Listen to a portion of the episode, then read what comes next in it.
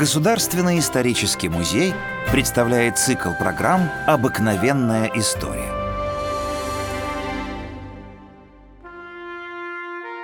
Алексей Федорович Львов, военный инженер, офицер, участник русско-турецкой войны, скрипач, композитор. Он стал автором музыки национального гимна «Боже, царя храни». Долгое время постоянного музыкального символа, гимна, в России не было – в царствовании Екатерины II в торжественных случаях звучал полонез Осипа Козловского на слова Гавриила Державина «Гром победы раздавайся», который и стал неофициальным гимном России. К началу XIX века этот своеобразный гимн явно устарел. После победы России над Наполеоном назрела необходимость в новом гимне – в ноябре 1813 года в Петербурге была исполнена песнь русскому царю на стихи Востокова и на мелодию английского гимна «Боже, храни короля». Хвалебная песнь понравилась слушателям. Вскоре текст английского гимна был вольно переведен на русский язык Василием Андреевичем Жуковским и опубликован под заголовком «Молитва русского народа». Так сформировался величественный текст, который исполнялся на английскую музыку. В обиходе его именовали английским гимном. В 1816 году, во время военного парада в Варшаве, великий князь Константин Павлович приказал играть английский гимн.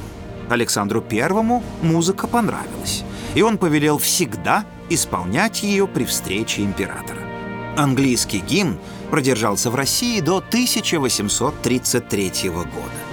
Император Николай I решил заменить английскую мелодию русской для придания национальной значимости российскому гимну.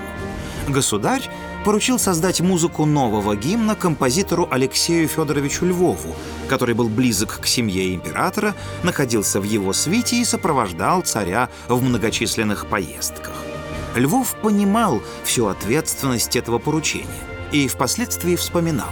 Задача эта показалась мне весьма трудной. Несколько времени мысль эта бродила у меня в голове.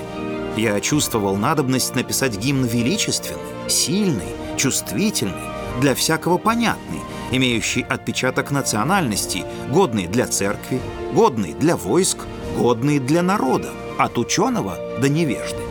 Все эти условия меня пугали, и я ничего написать не мог.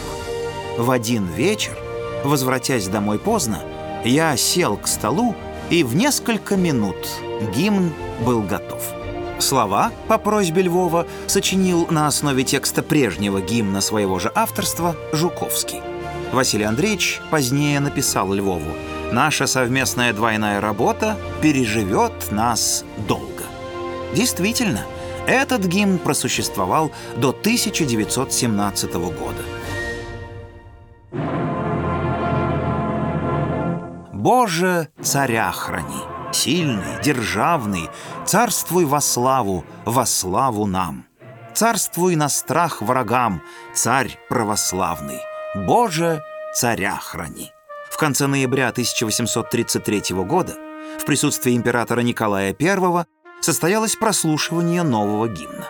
Его исполнили придворная певческая капелла и два военных оркестра. Гимн получил высочайшее одобрение. Довольный композитор констатировал, ни интриги, ни зависть не могли опрокинуть это сочинение. Мигом музыка гимна разнеслась по всем полкам, по всей России и, наконец, по всей Европе.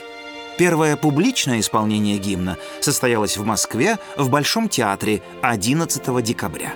Драматург Михаил Николаевич Загоскин восторженно вспоминал. «Не могу вам описать впечатление, которое произвела на зрителей сия национальная песня. Все мужчины и дамы слушали ее стоя. «Ура!» загремели в театре, когда ее пропели. Приходите в исторический музей, и вы узнаете о героях наших программ гораздо больше интересных и удивительных фактов. До новых встреч в цикле «Обыкновенная история».